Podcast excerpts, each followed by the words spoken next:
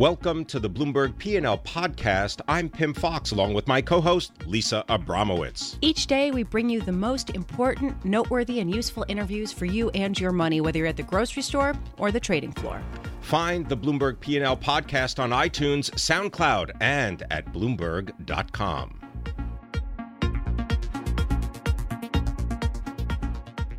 Cybersecurity, hacking, it's all in the news and it's all in everybody's corporate minds worried about it. Gil Shwed doesn't worry. He has a solution. He's the chief executive officer of Check Point. And they can be followed, of course, on Twitter at Checkpoint SW. And Gil Shwed joins us here in the studio. Thanks very much for being here. Uh, you are described by many people as the creator, the inventor of the modern firewall.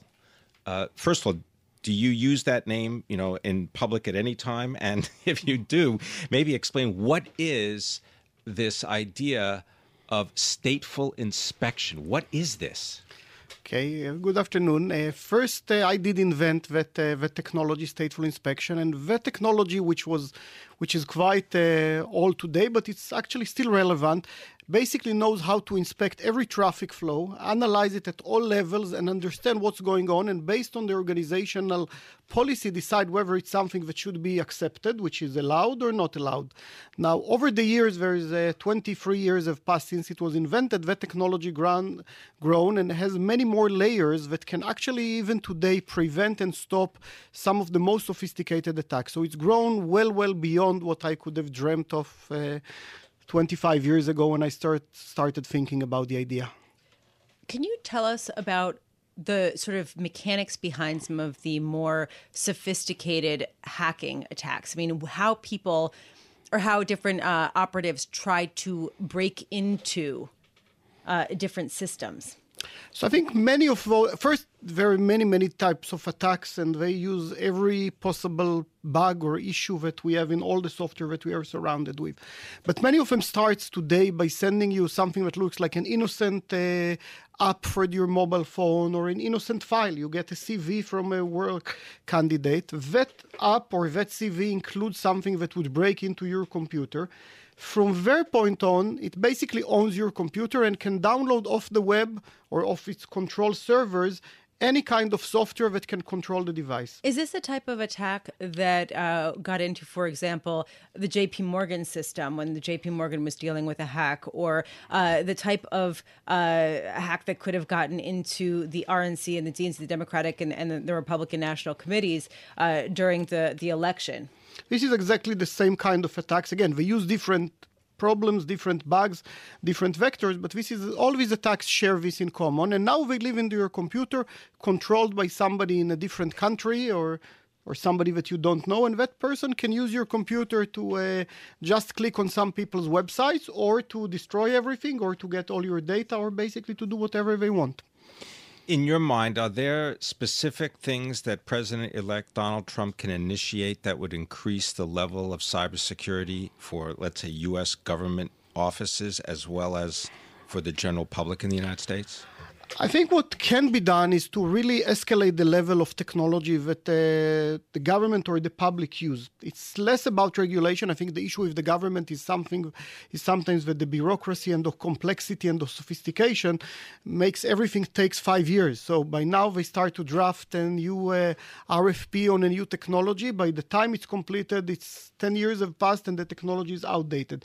So I think there should be a way to encourage the government agencies to deploy new technologies fast in a, in a less structured manner even because that's the only way to, to work fast one big concern is that right now uh, the safety is not very good to protect uh, important U.S. files from a cyber attack. Uh, do you have any insight into that? I mean, is your sense that corporate America and uh, and, and the U.S. government have been taking some serious and, and, and fast steps towards cybersecurity?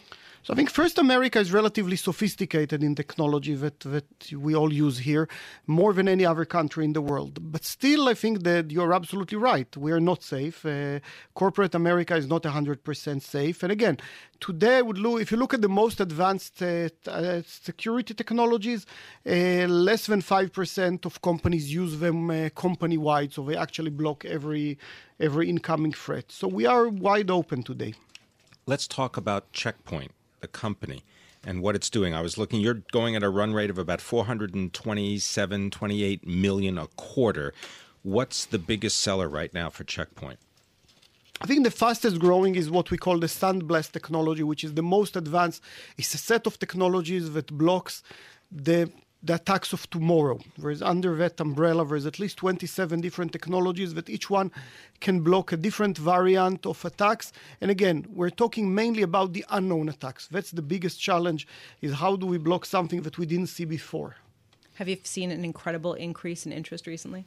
Um, it's growing. The interest level is growing. If you look at corporate buying, which is where we are, unfortunately, it doesn't behave. I mean, when you see a big attack, it's not that tomorrow morning you get uh, 500 more enterprises being interested, and that's something that uh, can be changed because I think some of the enterprises should be uh, faster to act. Thank you so much for being with us. Gil Shwed, Chief Executive Officer of Check Point, which is based in Tel Aviv.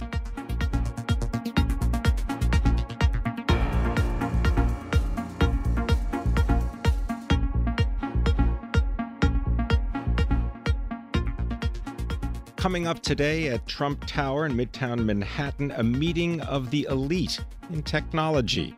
Chief executives of Amazon.com, as well as Alphabet, parent company of Google and IBM. They will all be speaking with President elect Donald Trump. Well, we want to speak with Jing Cao now, our technology reporter for Bloomberg News, to find out what this meeting is all about and how companies have perhaps positioned themselves prior to the meeting in order to perhaps make that conversation a little smoother. One of the executives who is going to be at this meeting, uh, Ginni Rometty uh, of, of, IBM, wrote a letter, uh, an open letter to Donald uh, Trump while he was running for uh, uh, president, I believe. And I'm just curious does that have the president elect after he won the election and uh, he uh, she got a lot of pushback because uh, apparently IBM employees didn't necessarily think that she was speaking for the company is there any combination. Who isn't she on the Stephen Schwarzman Council that is uh, going to advise the, the president elect? That's right. So she did write the letter after he was elected. It laid out some issues she thought were important, which included vocational education. It included um, things about uh, bringing more tech to government, her focus on healthcare, that kind of thing. Um, she is on that council, and the council is basically to uh, bring private sector expertise to the table. She's basically the only tech CEO on the panel as well, which means I think she will focus a lot on bringing more technology to the federal government, which of course helps IBM if they get those contracts. Yeah, I can imagine. Ginni Rometty actually also announced last night that she planned to hire, uh, as the CEO of IBM, about 25,000 people in the U.S. and invest $1 billion over the next four years. Was there any reason why she released this other than as sort of a bargaining chip uh, ahead of the meeting with the tech leaders and President elect Trump? Well, the company told me that these plans have been in the works for months. Uh, obviously, the timing is pretty nice for them, right? Um, but you know, this the twenty five thousand people, the one billion dollars in education and retraining, I think, have been part of IBM's plans to try to attract the workers that they need, which are folks who have the skills or who want to learn the skills in things like cloud computing and artificial intelligence. Thank you so much. Jing Cao, Bloomberg technology reporter.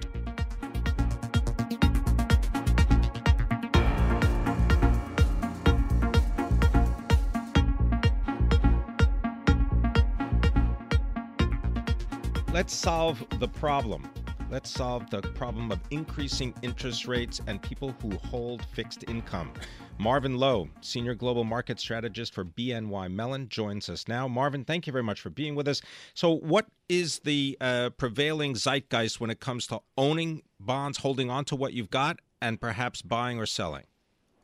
Um, you know, I, I think that we're in a period where we're all trying to guess what the new administration um, is going to pursue, what, what winds up being uh, their main um, focus. And depending on how you come out with that, and, you know, we're all making these decisions with a limited amount of information, um, it's going to guide how you should look at your portfolio. If you're in, in the inflation camp, you know, certainly um, uh, the curve steepening type of uh, trend that we see that we've seen um, is going to be a concern, and with rates having been that low uh, for that long, you see an outsized um, movement in yields percentage wise. So, Marvin, Is the global search for yield over? I mean, why is this divergence between U.S. and German yields in particular? Uh, the divergence is the widest on record. Why is this able to continue without European investors flooding into the U.S. to capture the higher yields? You know, I, I, I think that we have to remember that the central banks, even though there's a concern that they're stepping away from um, the heavy policy tools that they've been using, they're still actively in there.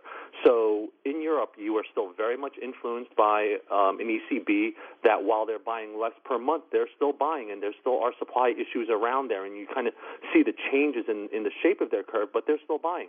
The Fed isn't buying; they haven't been buying for uh, for several years, and um, we are going down this kind of fiscal path that people have been talking about for a while before everybody else is. And, you know, whether or not that revives the economy, whether or not that drives inflation um, further, you know, we can make a, an argument that it might or might not get out of hand, but that, you know, that really is the concern. But there is still that policy divergence.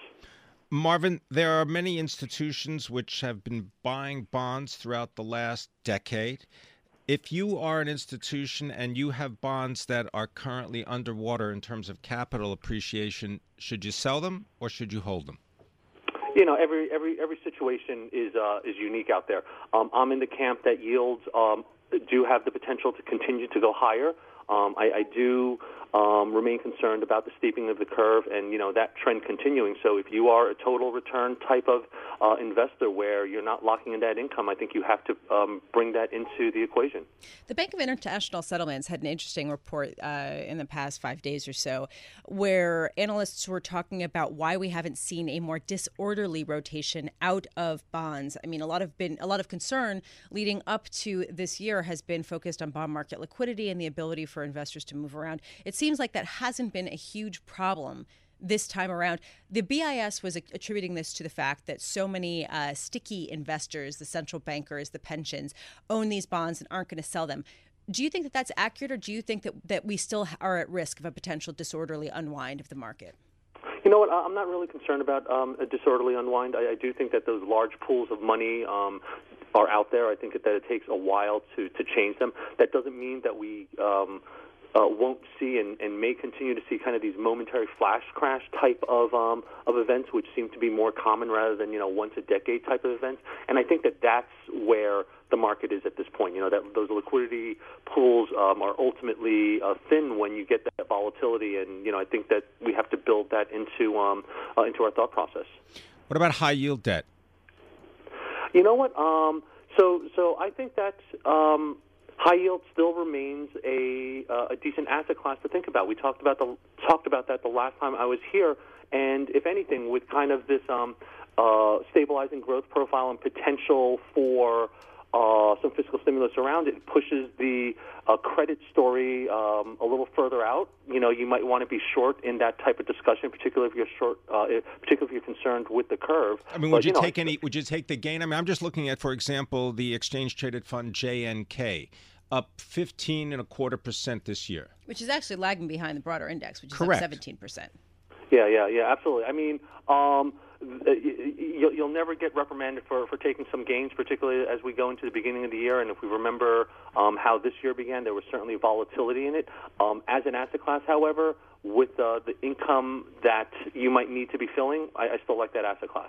You know, mortgages is some is an area that I'm I'm really intrigued by right now. Uh, you have some investors saying, look, yields are rising. That could be a problem for mortgages uh, because people it will make credit tighter. It'll make it uh, it'll make it harder to refinance uh, your home uh, or less less worthwhile to refinance. But I hear other people saying this is a fantastic opportunity because you will not get that refinancing. So people will actually be paying you what they say they'll be paying you for a longer period of time. Where do you weigh in on this? You know, I, I, I think that's true, and, and I think that there are so many different flavors of mortgages with so many different types of structures out there that you know you kind of need the expertise to uh, to get in there. But you know, certainly um, that refi risk uh, goes down with uh, with this rise in yields, which is positive, right, for for, for yes, mortgage yes. debt. Yes. So is. is. that something that you're bullish on right now? Um, you know what? Uh, I, I think I'm. I think I'm on the sidelines with that um, at the moment. There's, um, you know, a lot of influences that we're still trying to um, uh, to figure out.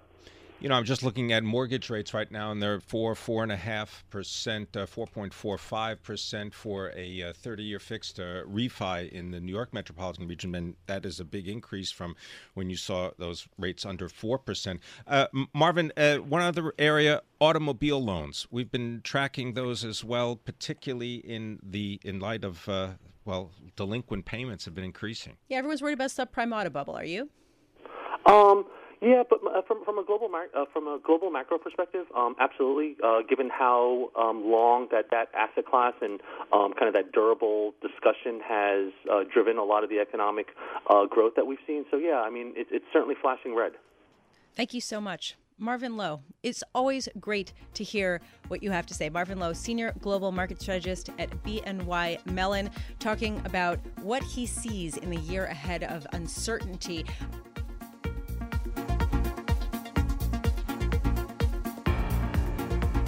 Thanks for listening to the Bloomberg P&L podcast. You can subscribe and listen to interviews at iTunes, SoundCloud, or whatever podcast platform you prefer. I'm Pimm Fox. I'm out there on Twitter at Pimm Fox. I'm out there on Twitter at Lisa Abramowicz1. Before the podcast, you can always catch us worldwide on Bloomberg Radio.